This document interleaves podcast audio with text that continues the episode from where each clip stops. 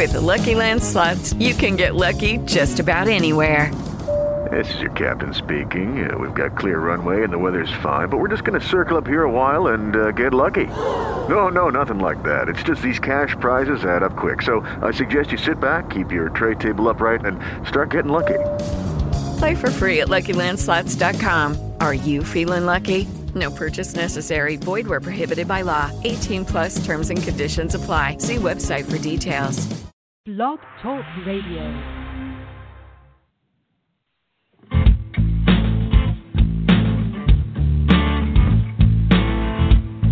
I own it. I did that, not proud, but that was me. And when I face it, I take back a little dignity. Not looking for excuses. I just want to be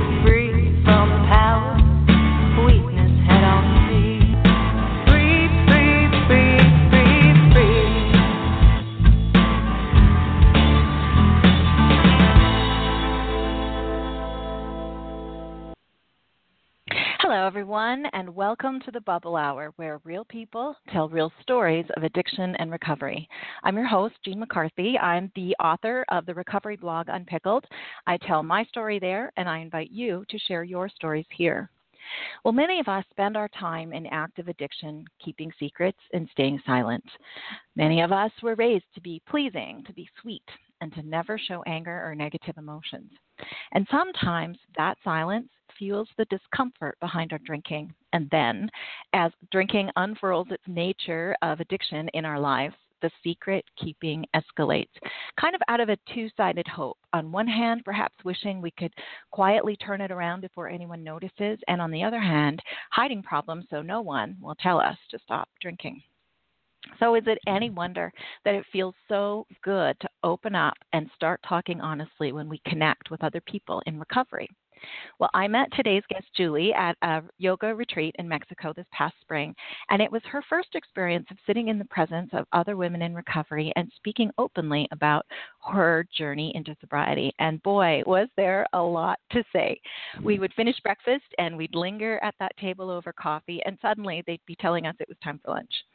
So, since returning home, Julie has discovered the joy of writing short pieces about her moments of clarity, and she's feeling brave. She's going to share some of those with us here today. Julie, welcome to the Bubble Hour. Oh, hi, Jean. Thank you for having me. Oh, it's so good to hear your voice. We had a Oh, lot of so great good to hear yours, discussions. too. Yeah. Yes, we I did. know. Yes, we did. It's almost torture to be on the phone and not be sitting in the sun in our uh, flowing sun clothes. I know, Um, I know, and I told you, like I told you earlier, I had to. I laid out my yoga mat right here in this little room I'm sitting in, so that in case I need to lay down and breathe during this interview, I'll have a safe place to go. it's your safe place. yeah. oh, I love that.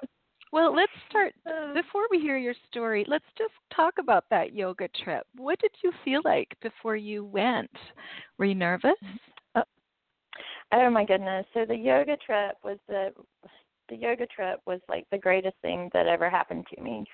Um, I had been, um, you know, I, I told you on our trip that I kind of got sober under the radar, and I was really trying to pull this off by myself. And I had gotten to the point um, where I was really ready to talk to some other people about my experiences.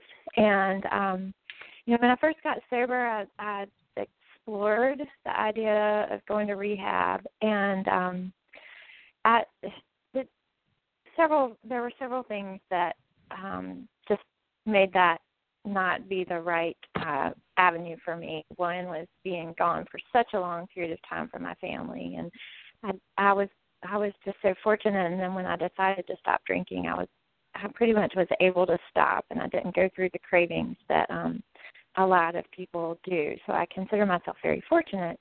Uh, but I was looking for some kind of extended time away with people who shared my experience and um I love yoga. I, a friend of mine is a yoga instructor, and she has lit a fire in me with yoga. And um, I had started, and part of my part of my road to recovery involves spending a lot of time online and listening to a lot of podcasts.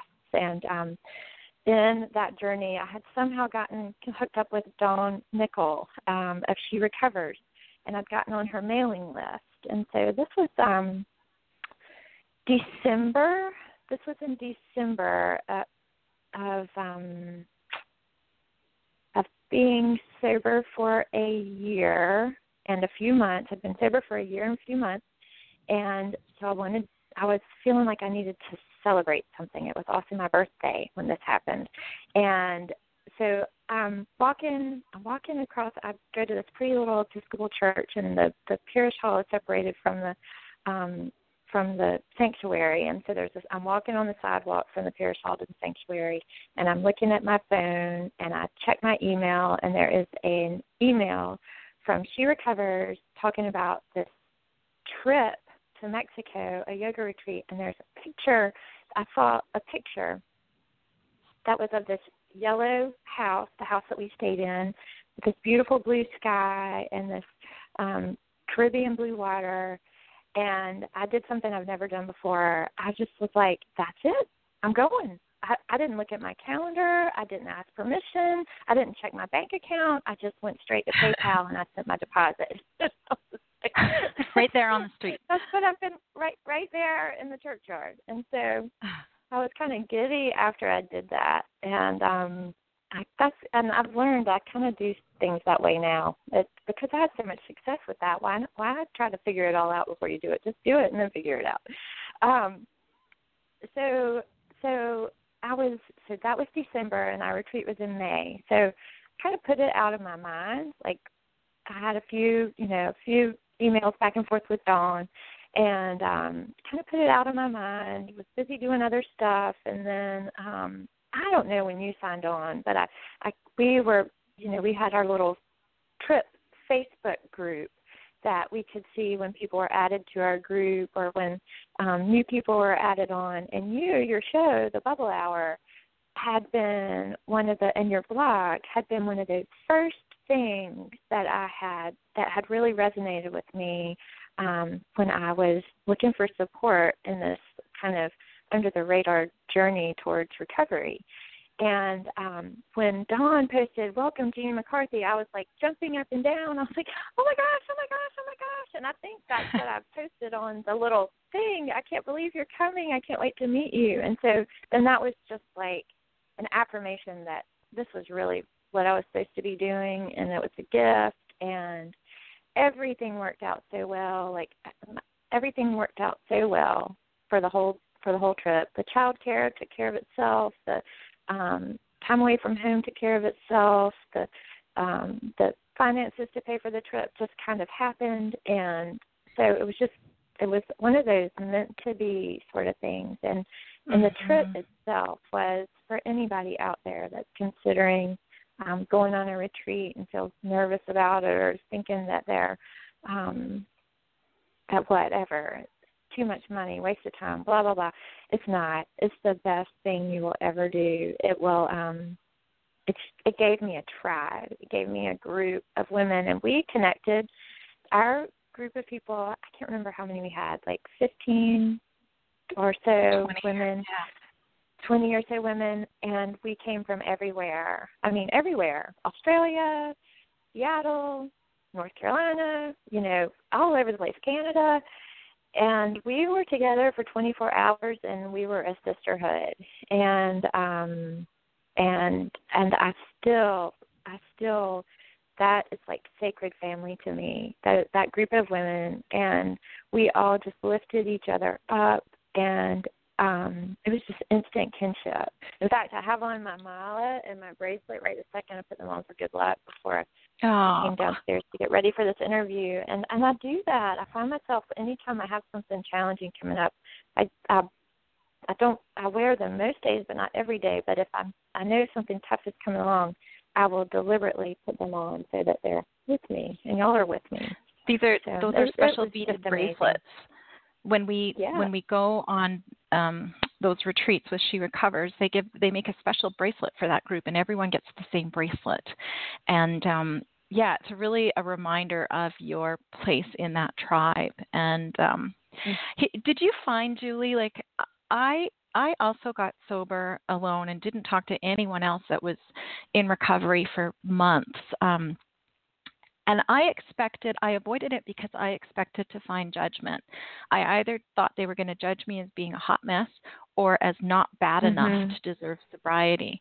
And when I mm-hmm. did finally start to connect with people, I found the opposite. I found acceptance. Mm-hmm. They met me where I was at, and we didn't have to have everything in common because we just everyone just holds space for each other and listens and supports and mm-hmm. encourages and like to me that was a revelation i've rarely experienced anything like it in my life how did that feel mm-hmm. for you to walk into a group like that right well I, you know my i think my hang up was not so much the fear of what i would find in the group um, I was not afraid of that at all. I have my struggle has been um, I and this it's still a struggle a struggle to this day. Um, and it's all boils down to pride, and pride is one of my big stumbling blocks. Um, fear of what other people are going to think when they find out the journey that I'm on, and um, you know I live in a teeny tiny little town. There's one path to recovery reflected here. Um, and it's in a central like it's located in a central point in town and I know everybody that goes there, so why wouldn't everybody else know that I go there? And and so I just haven't really been able to come to terms with how that figures into um how that figures into um my family and my children and small town life, you know, day by day and minute by minute, I get braver and braver. And being here with you um, is is like the ultimate act of braveness braveness for me, or brevity for me, or whatever the word is. and um, um, you know, so I think that as I get, and I, shame is also another piece of it too. But the whole shame that I have bought into because I believed the stigma and um it's starting to unravel for me. I'm starting to really realize like I told my husband the other night, um I can't really really remember what we were talking about, but I was like I mean I'm a well, I'm not supposed to say this word so I, I won't, but I was like, I mean I'm a bad AWSS. I mean I mean really, literally. I mean I, I really say am. it, Julie. You can and say I it. Say it. um, but I really so um so I'm it is a badass favor. Yeah. It is. It is. It is. Um and it is um the most ama- and this whole recovery thing is the most amazing thing I've ever done in my life too. Um just the gifts are innumerable. They're um it's overwhelmingly uh amazing at times. Um, so I don't know if I really answered your question, but but but when I walked into the group in in Mexico, that yes, I mean yes, it was there was no judgment. And any group that I've walked into since then, you know, I've kind of um snuck out of town and gone to a meeting here and there, and I've I've just always had the most wonderful experience. It's just it's not the group that I'm afraid of. It's the stigma that I have bought into that surrounds being an alcoholic. And right, um, it's more what's in your mind than other people's minds, yes, right? Yes, yeah, yes, yes. And so I'm working on that day by day. Um, I also have to say that you know in that group, I mean, like you mentioned, you were excited because you knew you were going to get to meet me, fantastic, fabulous mm-hmm. superstar me.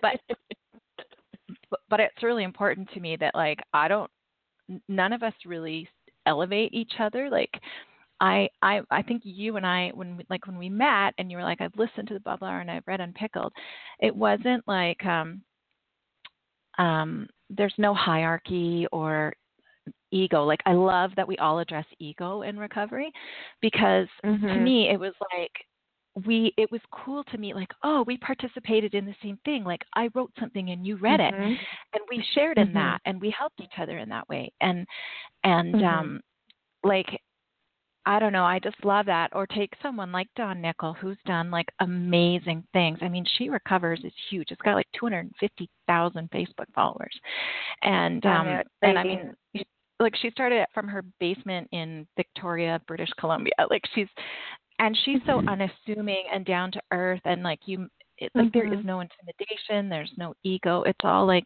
hey we're in this together and Mm-hmm. like nobody's like oh let me dominate the conversation it was all like i want to hear about you and we want to learn about each other in our shared experience and i i find that to be refreshing because i definitely find you know in the business world that i come from that egos do predominate and it is about Mhm. hierarchy and who's bigger and who's more and to just take off all those Mhm. masks is just Mhm. it's a beautiful thing that we don't see in everyday life so i thought that Mhm. was really I cool agree. so Yes, let's take you really back cool. a little It's really cool. Mhm. how about um, we go back a bit in time and you share with us your story, Julie? What did your progression into alcohol addiction look like, and and then how did it evolve into where you are today? Okay. Well, um, I mean, it's crazy. I probably, I really think that I was an alcoholic before I ever even had my first drink. Um, I was the kid that did everything to the max, and I remember my mom, um, hearing my mom tell a friend, "Oh my gosh, I hope Julie never does drugs because if she does, we're going to be in big trouble." That child does everything to the hilt, and um, and that's kind of how I lived my life. I really did. I did everything to the max, to the hilt, to the to the extreme. Um, and so it's no wonder that when I picked up a drink for the first time, uh, I just I did that to the extreme as well. Um, one of the first times, just to give you an example, one of the first times I ever remember being drunk, um, a friend. Is a terrible story. This is a friend, um, a friend of mine and I had been to a high school football game, and we were spending the night in my parents' house in our basement.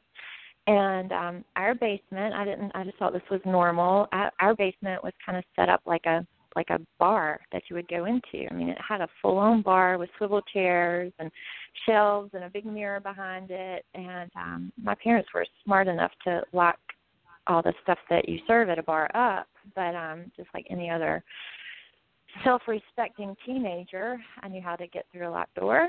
And um, we decided we wanted to see what all that stuff was behind that locked door and we I can just remember us being in there. We were tiny, we were tiny little girls, like hundred pounds or less, and um we were drinking uh, vodka out of the bottle, gin out of the bottle, um, just being completely stupid, just taking big sips just to see what it was like, and laughing and just having a big old time. And uh, towards the end of the evening, we were um, both kind of laid up on the bar and we had this this jar of um peach brandy.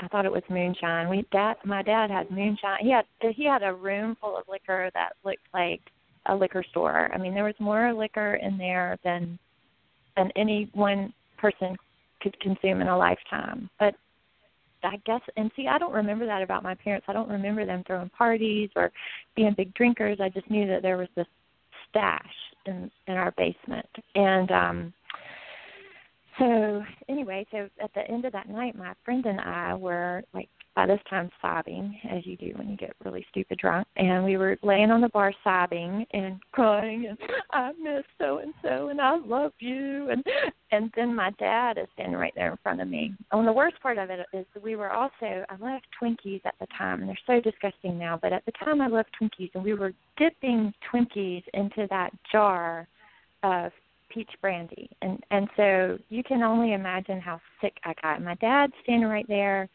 and God bless him. I mean, it, it, um, so my priest loves to say that sin has consequences of its own, and um, I think that's kind of what my dad what happened to me. I didn't get grounded or spanked or whatever you get when you do something stupid like that when you're 15 years old.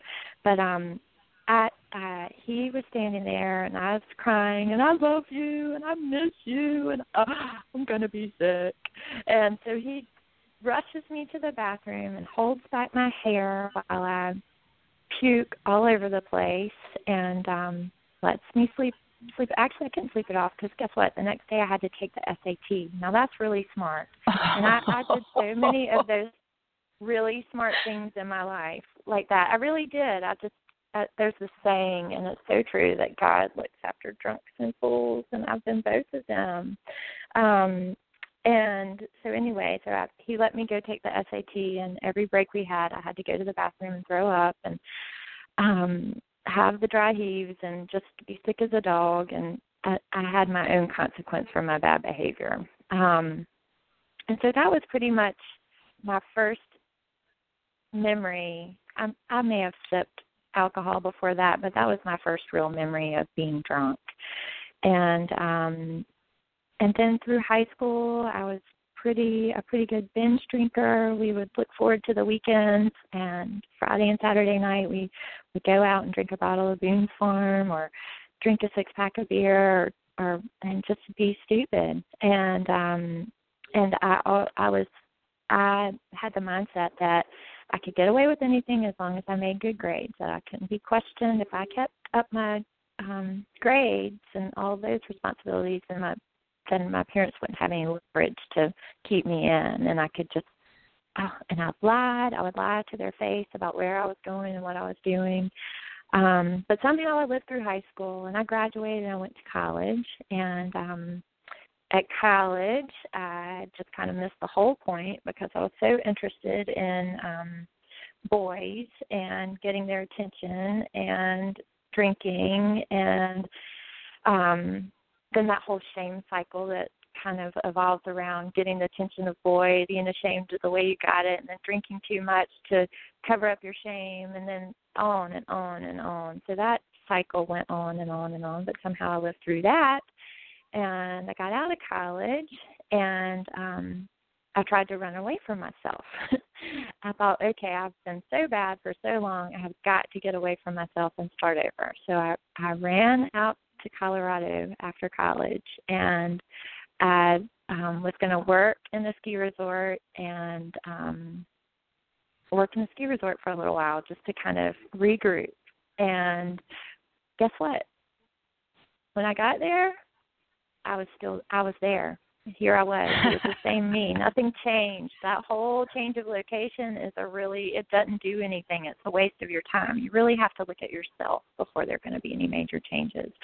And so um so again, more of the same, too much drinking, too much attention seeking from boys and all the consequences that go along with that.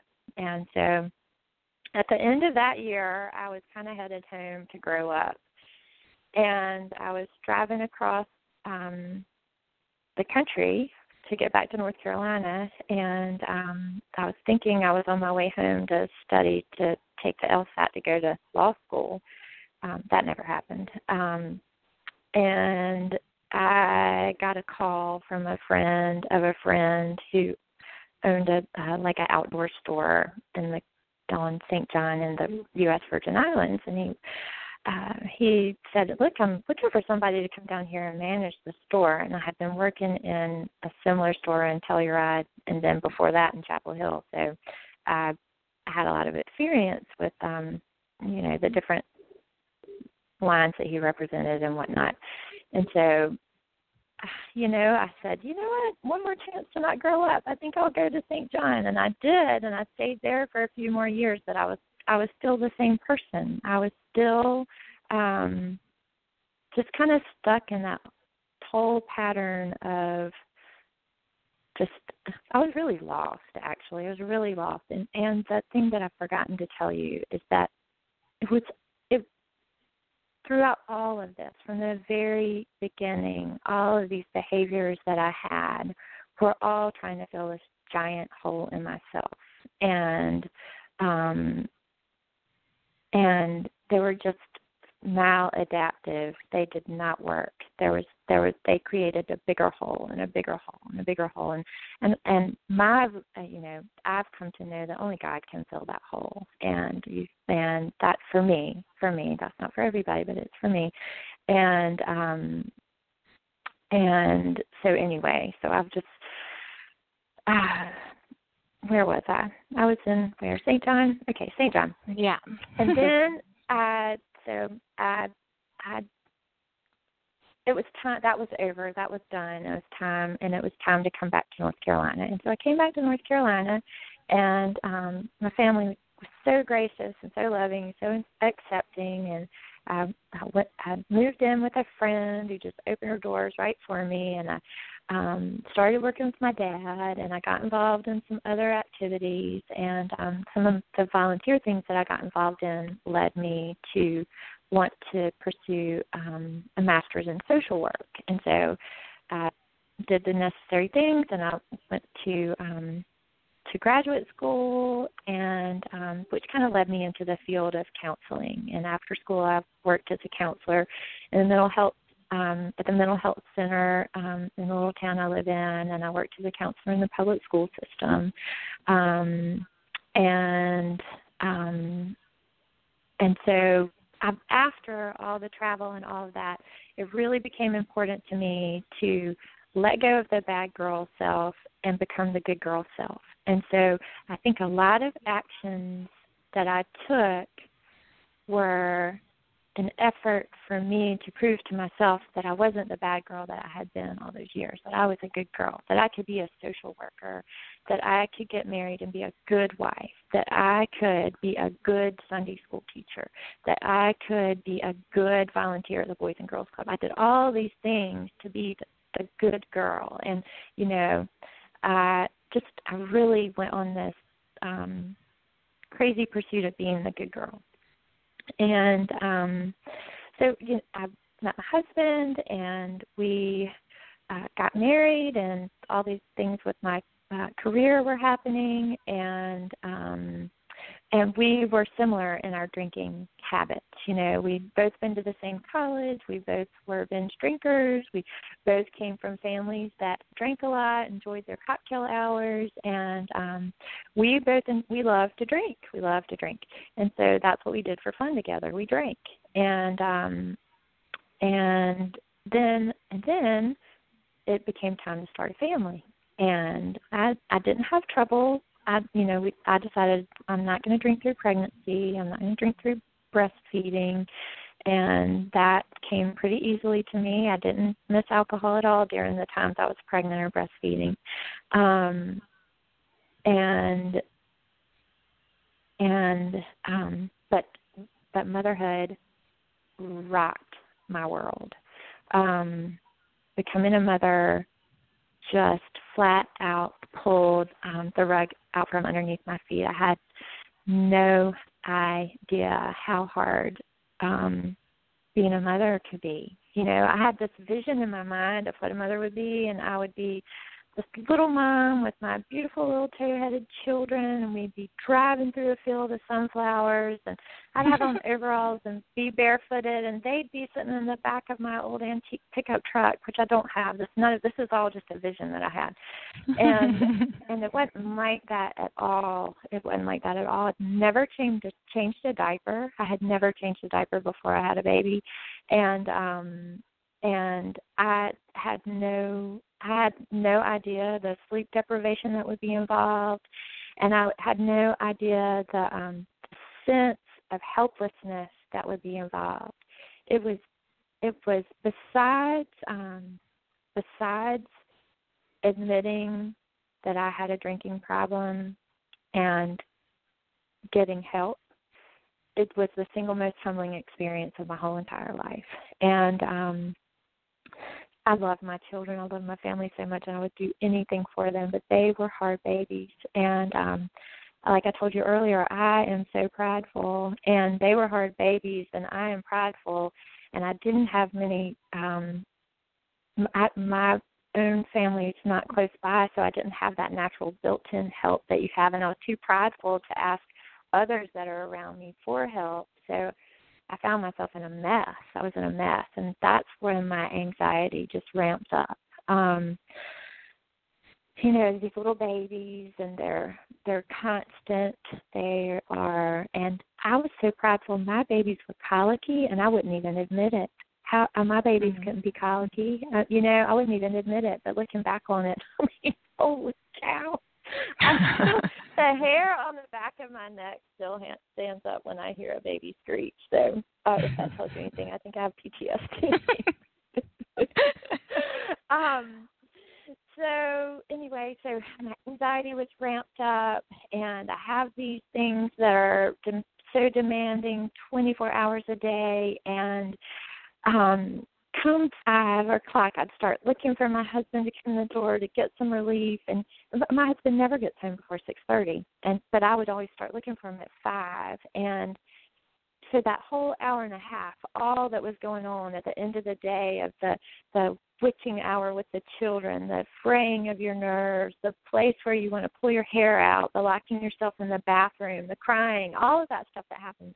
Um, that's that is when I really saw something start to change with my drinking because I went from being this kind of loud party girl drinker to being this m- more sophisticated drinker. Like I would open a glass of open a, or pour a glass of wine at that five o'clock hour and um look forward to that as the relief or the de-stress or the unwind or the um escape from all this madness of motherhood and babies and all of that and um you know over the progression of years you know, i um I started to talk to you about my anxiety. I was a terribly fearful mother. I was so afraid that something was going to happen and I lived in like hyper like I was like in hyper vigilant mode all the time. Mm-hmm. I was mm-hmm. if we were if we were outside playing in the grass, I was looking for snakes or fire ants or um you know anything yeah. that could possibly hurt my child or I would if we were driving down the road, I was I was in just hyper vigilant mode, watching out for everything that could possibly happen and trying to protect them from anything that could possibly happen.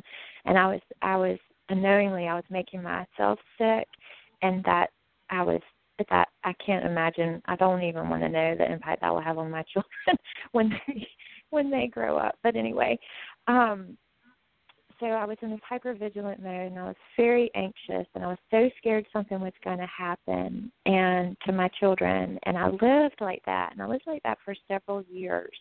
Um maybe 4 years. I think my daughter was 4 and a friend of mine had something terrible happen to one of her children and I realized that it was true. My fear was true. It was justified that I that that I could lose a child, that it could happen, and that just ramped up my anxiety and um and so I started I started looking more and more to that end of the day glass of wine. And that end of the day glass of wine turned into two. And um before you knew it turned into three. And then before I even I mean it's just all it's so insidious. It like sneaks in, you don't even know that you're doing it.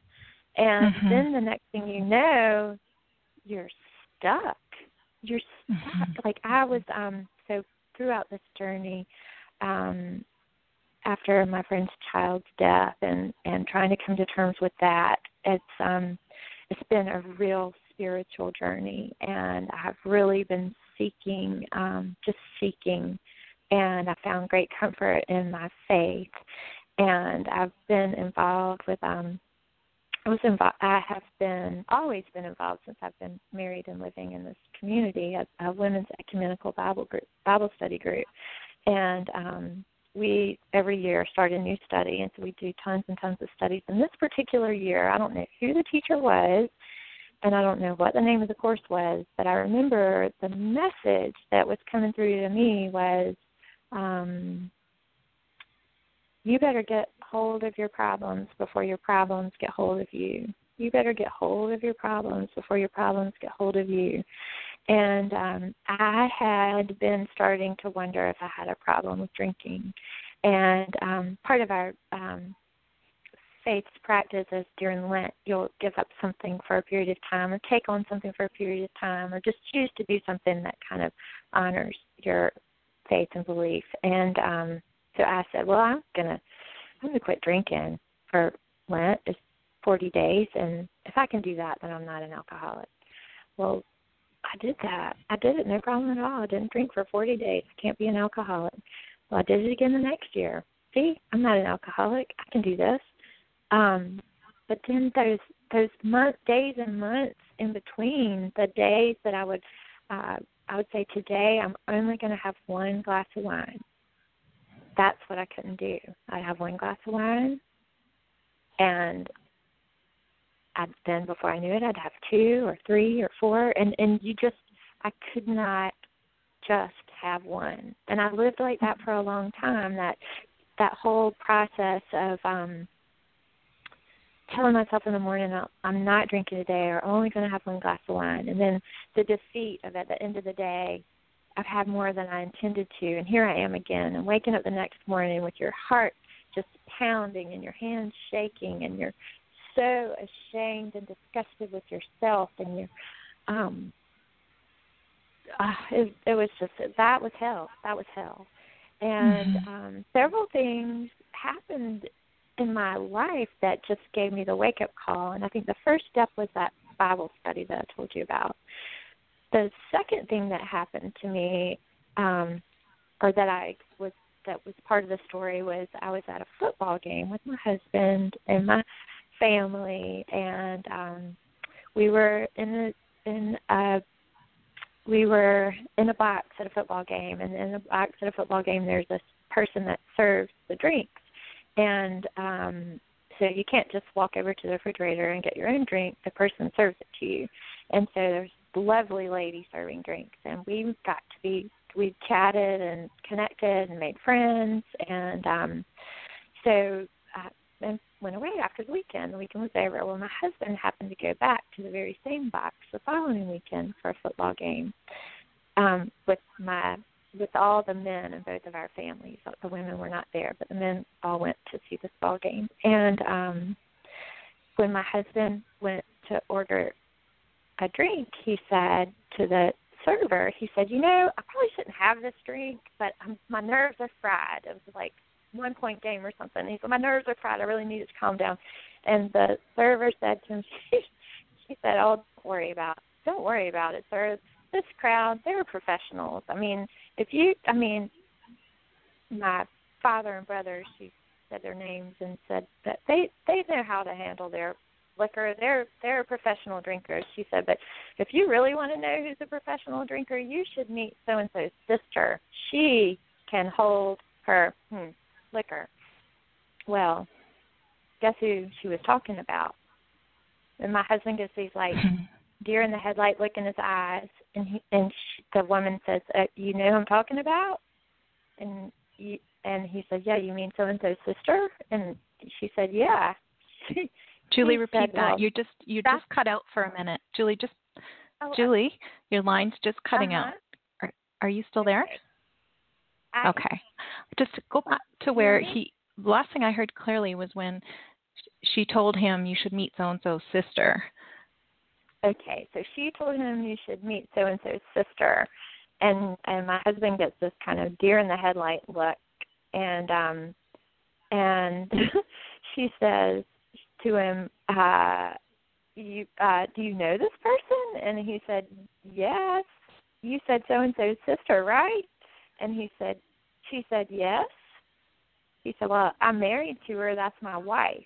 And so he comes home and tells me this story about this I mean, I was so embarrassed I could have just crawled under the table. And at and to that point I wasn't really aware that anybody else was paying attention to how much I drank. And um I had done a really good job of surrounding myself with people who drank a lot. So I just really I just really wasn't aware that anybody else was aware of how much I was drinking. And so that was a little nugget that stayed in the back of the brain. And the final straw that broke, broke the camel's back was um and you know you always hear to look for the good and bad things well it's true you got it it it, it it's true because somehow or another the bad things in my life have always produced the most wonderful fruit and um a loved one of mine a very big loved one of mine um got um was drinking and driving and got a DWI and um because they got the DWI, they had to take this um I don't know, rehabilitation course, I don't know what they call it, but you go to this seminar so often, you can't drive, it's a real inconvenience in your life. And um this person had to do all of that. And after after they completed the course, they um they shared with me some of the experience they had in the course and and um encouraged me he said, um, Julie, you really ought to be the person in your community that teaches this course. I mean, you, with all of your social work skills, you would do great. Uh, you should really look into doing this. Um, and I, I was like, I can't do that. I drink too much. How hypocritical would it be of me to be the one that's teaching um, drunk drivers about alcohol? And and I mean, I'm no saint. I've driven drunk before too, and um, I couldn't do that. I'm not saying this out loud, but I'm saying it to myself. And um mm-hmm. he said he said, You know what, why don't I just give you my workbook? You can see what it's see what it's all about. And so I put that book, workbook away and um actually I lost it. And he ended up having to buy me another one. He he made a special effort downtown to the little agency where they sell them and bought me another one um when I asked for it later. When I, later that later a year later, I guess I was ready to look at it, and um that was when I was really in the throes of I have a problem. I need to look at this. I want to. I don't know what to do, and I have. I wanted to look at this book, and I didn't have the book, so I went to the internet and I googled all this stuff about how can I be a Christian and be drunk, a drunk at the same time, and um mothers and alcohol abuse and am I an alcoholic and all of that and um and so I'm doing all of that and I'm really deciding I have a problem and then my dad sends me that book and um I I read it and it's it's crazy. I can't. I went looked for the book this morning because I wanted to read from it to you. But the whole time it's trying to tell you whether or not you have a problem. So it's telling you all these like you know all these like well, if you can do this and this and this and do this, and you're not an alcoholic, or you're you can probably still keep drinking. Um, but if you know if you cross this threshold, you can't. Well, I kept telling myself in my complete alcoholic brain, well, I can still keep drinking. Well, I can still keep drinking. I I can still keep drinking. See, and um, then I get to the page where there's this chart, and you've had to do this exercise that at that um asks you to record how many drinks you drink in a week or whatever and um and there's this big chart and it talks about the demographics of whom all falls into the demographics of whom drinks this amount. And um you know i always thought i was kind of regular. I mean i knew i drank a lot but i always thought i was kind of i always thought everybody drank Normal. a lot so i didn't think it was that big of a deal. And um when I saw that chart, my my heart sank, and I, it was the first time I was like, "Oh my God, I really have a problem." I was in the one percent, and um, mm.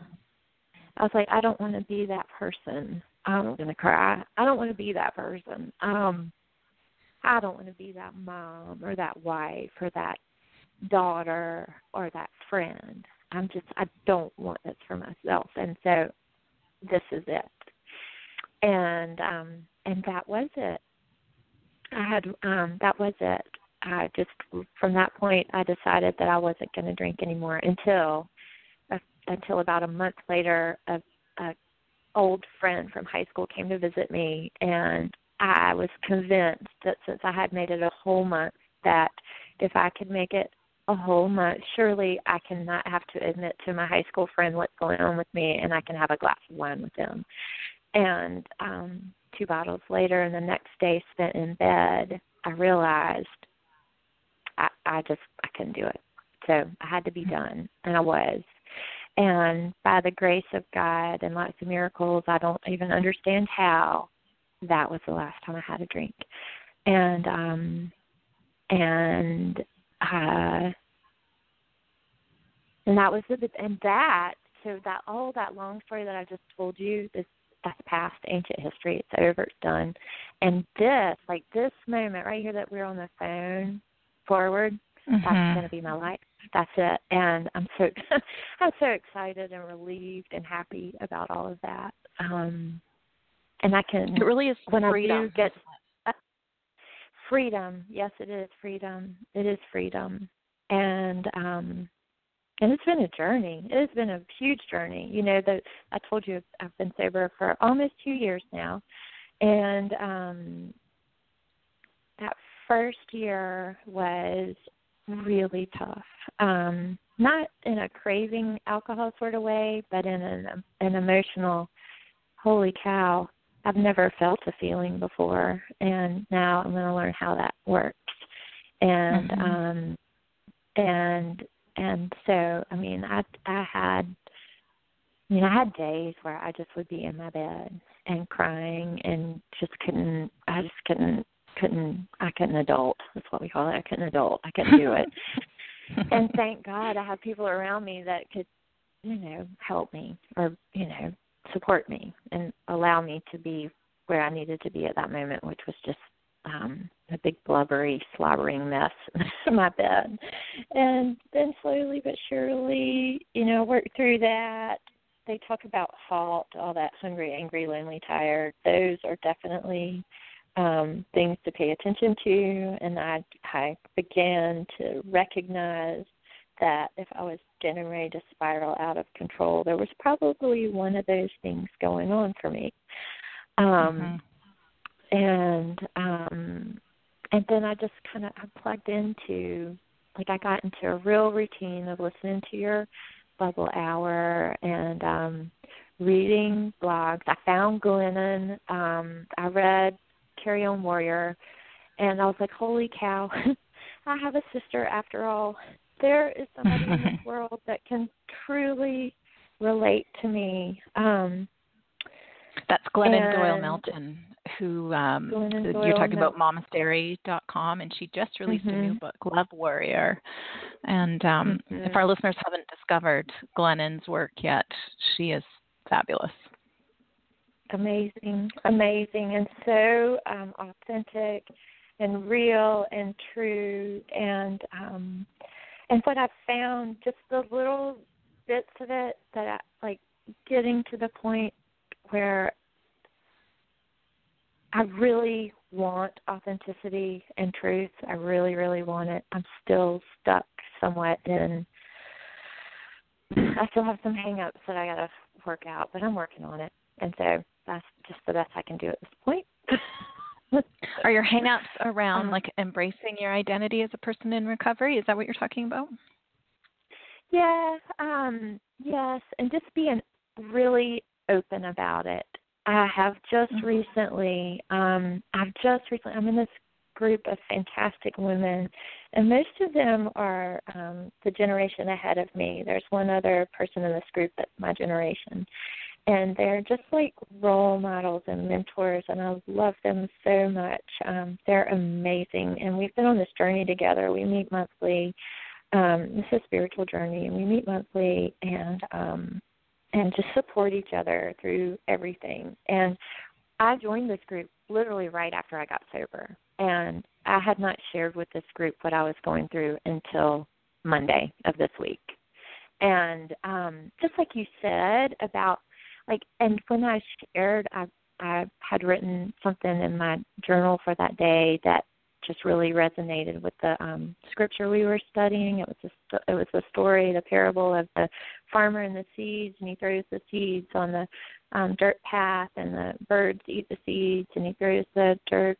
the seeds in the rocky soil, and the um, they can't take root, or they take root and the roots aren't deep enough, so the sun burns them down, or they finally get um, laid on rich soil and then they grow deep roots and then they sprout through and they provide abundant fruit. Well, I I feel like that's kind of I I feel like that's kind of where I am in my journey right now. I feel like I have been that um in fact, I'm just going to read this journal entry to you, if that's okay, because it tells oh, I'd love that. what I was feeling. Okay. Says, um, I'm so full of joy that I'm having to sit on myself right now so I won't float away. I have been the path, the hard soil, the rocky soil for so long now. God has been showering me with seeds that haven't taken root. He's probably dumped thousands of bags of seeds on me, but today, in this minute, right now, there is a seed that has taken root and is about to burst through the earth's surface and produce fruit of unbelievable proportion. I need to tell you about the seed, and I need you to help me stay accountable to the care and nurturing of this. Give you a little history on my soil preparation, and without going too far back or without giving too many details, I need to tell you about the journey I have been on for the last few two years, um, or last few years. I found I found myself in a really dark place a few years ago.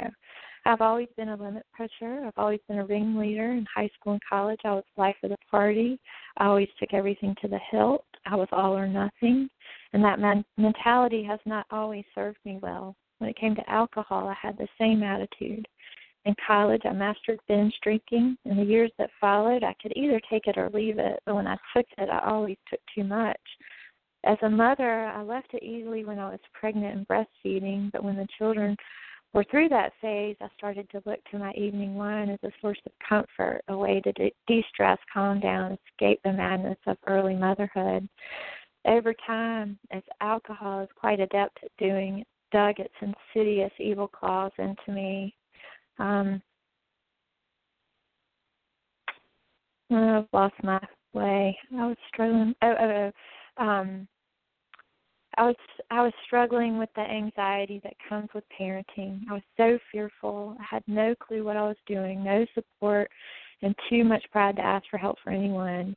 Um, and while I wanted to have faith, I didn't have faith. And I plundered through years like this, scared out of my mind something was going to happen to my children, and some, and then something awful did happen to one of my friend's children, and um, he died in a tragic accident, and that event triggered a series of events in my life that slowly, over time, has prepared my soil to receive God's seed.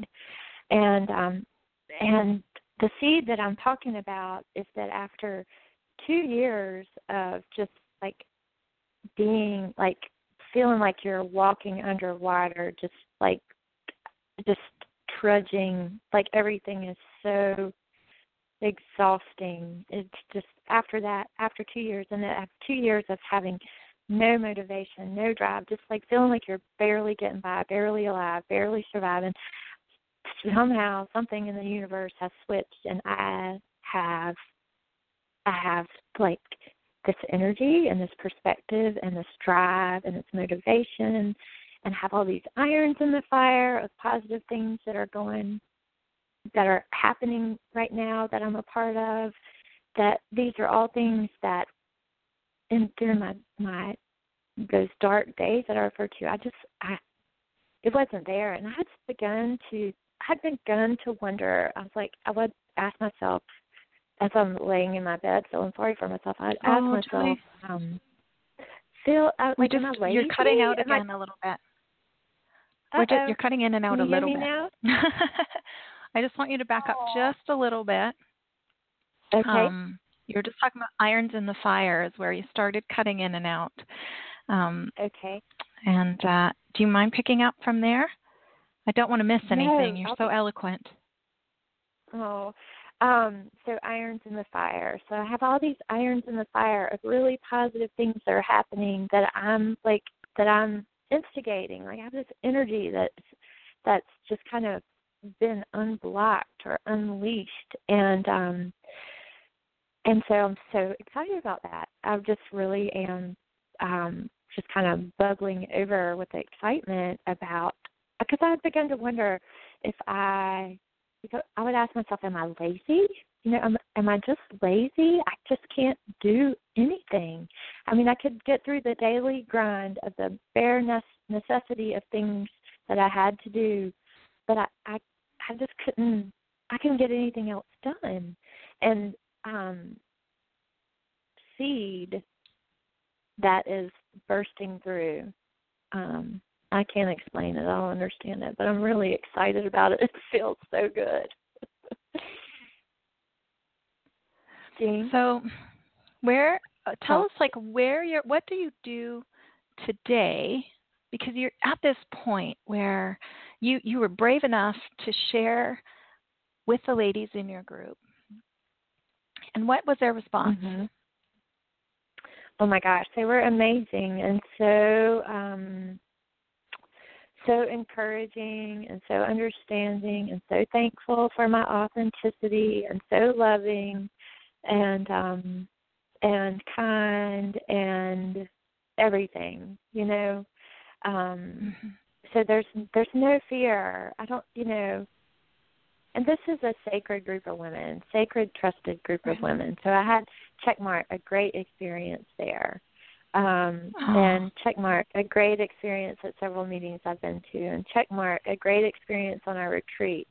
So so slowly but surely I'm finding my voice. And Mhm. um, I told you I was doing this yoga teacher training, and over the weekend I met this girl, and she is like, I, you know, you meet somebody and you're like, oh my god, I've known you my whole life, and Yeah. you're well, she I'm not one of those, and so um, oh, I lost my thought. Yoga teacher training, met this girl. Spirit. Oh, oh, oh. Okay. So and so she is in recovery also, and has has found her voice, and she's been in recovery for a long time. And I don't know her story, and I don't know, um, I don't know, I don't really know her story or that much about her, except that she shared with me that recently she has become very loud and proud of her recovery, and that's where I want to be. That's what that's how I want to be. I want to be loud and proud and unashamed, and I I don't want to care what that snitty little woman who's whispering over in the corner thinks about me, and that's my codependency. You know, we all that's Mhm, all the mhm. whole other story that I'm working on too. But I mean, I I just don't want to care because it so doesn't matter. And if I can tell my story and share it with um women who are are like I know I'm not the only one that's had this experience. In fact, I've been listening to people who've had the same experience on your show and other podcasts, and there's a whole world of us there, and there's a whole world of more women out there who are still in the darkness, and I just, I want to bring them to the light, and and I want to keep my children in the light. You know, that's the other thing. I want to keep my children in the light, and and that's, and by that's, in the um, light like you're talking about being honest and authentic and like you know that mhm. cliche that our secrets make us sick um i think there's so Mhm. much truth in that right because it just Mhm. like it just blows it out of the water if we're so worried what people might think of us if they know that we don't drink and then we take Mhm. we take that power back when i mean we don't have to advocate we don't have to tell each other there's power in remaining anonymous too but if you choose to share it with people you kind of take back the control of the dialogue and it takes the power away Mhm. from someone and the person in the corner who's gossiping about you might be uh, like the kind of person who if they're not talking about that you drink too much or that you're sober, maybe they're going to talk about your shoes or your hair because they're just an unhappy person. Yeah. Like, Right. You can't control them, but but you can control you. And and the thing Mhm. that gives you back the power is to say, I don't mind if you talk about me. In fact, tell me what you'd like to know because maybe I can help you. I can make it Yeah, more that's a interesting great way to for you. at it. Uh, Hey, we only have a few minutes left, Julie, and there was another piece Oh. I was going to have you read. Um, I, Oh, okay. I we kind of talked about that. Do you know the one I mean, um, or do you have one that you'd Um, like to read? Um, well, I don't. I'm not sure. I know which one you mean. I know that. Um, I'm think- how about the fly on the green or the bad the one, the fly on the Or- green. Yeah. The fly on the green. Okay. Okay. So the fly on the green. I'm going to take my glasses off so I can see this thing. Um. Okay. I have been doing this sober thing for almost two years now. September nineteenth. Two years alcohol free. Not a sip. unless you count the time I sipped communion in the special chalice from the bishop on confirmation day. Other than that, I'm strictly a dipper. One thing that helps me stay sober is yoga. Yoga falls into a larger category that keeps me sober called self care. Well, this particular Saturday morning, my friend was leading a yoga class on the courthouse green in my pretty little waterfront town. Shimmers of light off the water, the hum of cicadas crescendoing, and wafts of incense floating through the air. A beautiful morning in the hot, muggy month of August in the South. So I had gotten myself to yoga, convinced myself to choose self care over the easier choice of lounging in my cozy bed with a cup of coffee and the endless look of Facebook posts that I have saved to read later, and I felt good. The energy was good, warm smiles and greetings from friends missed all summer long. My friend's voice was soothing, and I depicted the clip of a professional ballerina, which she was in another life, but ever so subtly. Lengthen, breathe, drop your shoulders, the fly. You've got to be fucking kidding me. Is this what the universe has for me today? And all this beauty, a fucking biting fly, pain in my ass, stinking biting fly? That is kind of what sobriety has been like for me. Surrounded by beauty, exuding peace, filled with joy, and then ouch, the bite. The asshole that made a big deal about me not drinking at a Sunday afternoon seven year old birthday party. I wonder if he has a problem the sparkling beer bottle on the coffee table, dripping condensation droplets on the glass, and calling my name the first time I go to the beach sober, one of my favorite drinking places. The well meaning but uninformed friend who places a glass of wine in front of me thinking I can just have one. And the list goes on. But the list doesn't get longer as fast these days, and that damn biting fly, I could zen his fucking ass out because I wasn't hungover.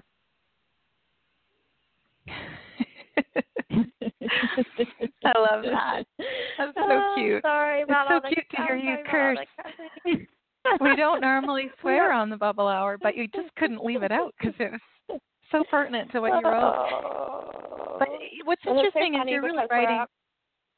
You're writing for yourself, right? You're not yeah. blogging. You're not. Um, you're not sharing, except for today, and I'm grateful you did. But you're really finding the joy and the humor and in expressing it. It's it's a great feeling, mm-hmm. isn't it? Yeah. All that when I wrote that, it was so liberating. I mean, I think, and I loved your last blog post because I do the same thing. I write stuff in my head, and then I feel like I've been writing stuff in my head my whole life, and then I finally put something down on paper, and right. um it felt so good to get that out, and it feels yeah. so good to speak my truth, and it has felt so good to be on this interview with you. I never, I really thought it was not going to feel so good, but but it has. It just, um yeah, it it, it is. Well, you rocked it. You rocked it, you. and um, thank you for sharing your story and your truth with us. Um, Oh. and it's just so good to hear your voice and your sweet accent. I just we don't talk like that up here. It sounds sounds Well, and, and we don't curse in so the South. welcoming. We don't curse in the we don't curse in the South. We cuss in the South. So I was cursing. That's what that's what you do to a voodoo doll. You cuss if you come around here. That's so cute. Uh, hey, do you, we we we're running out of time. So, do you have any final thoughts or anything you would like to say to the listeners of the Bubble Hour? Just you can do it. If I can do it, you can do it. Oh my gosh! And if you're thinking about doing it, do it. It'll be the best thing you ever did. Um, so, but I used to think sobriety was going to be so boring, and and I was just going to be so boring, and it's so not true. I have more fun, more real fun, and and feeling those real emotions, even the bad emotions. Um, is it's just amazing and being present being totally 110% present for my family and my kids um it's just it's amazing so i guess um a nike slogan just do it just do it Just do it. Thank you for that, Julie. Mm-hmm. And mm-hmm. listeners, if you heard something in Julie's story that spoke to you and you'd like to send Julie a message of thanks or any questions, email them to me at thebubblehour at gmail.com and I'll make sure that Julie gets your message. And also, listeners, if you've written something yourself that you'd like to be read on air, let me know. You can send it to me. Uh, be sure to indicate in your message that it's something you want me to read to our listeners, and I'll be happy to do that. Again, it's thebubblehour at gmail.com. And if you'd like to be a guest on the Bubble Hour, send me a short note with a little bit about yourself, and let's see if we can make that happen. Thank you, everyone, for listening. My name is Jean McCarthy. You can read my story at unpickledblog.com. You can read many, many other stories of recovery at cryingoutnow.com. This podcast is supported by the not for profit shiningstrong.org. Thanks for listening, everyone. Until next time, take good care.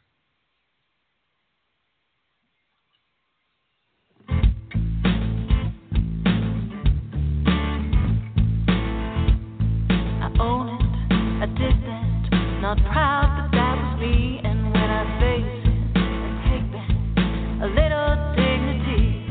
Not looking for excuses. I just want to be free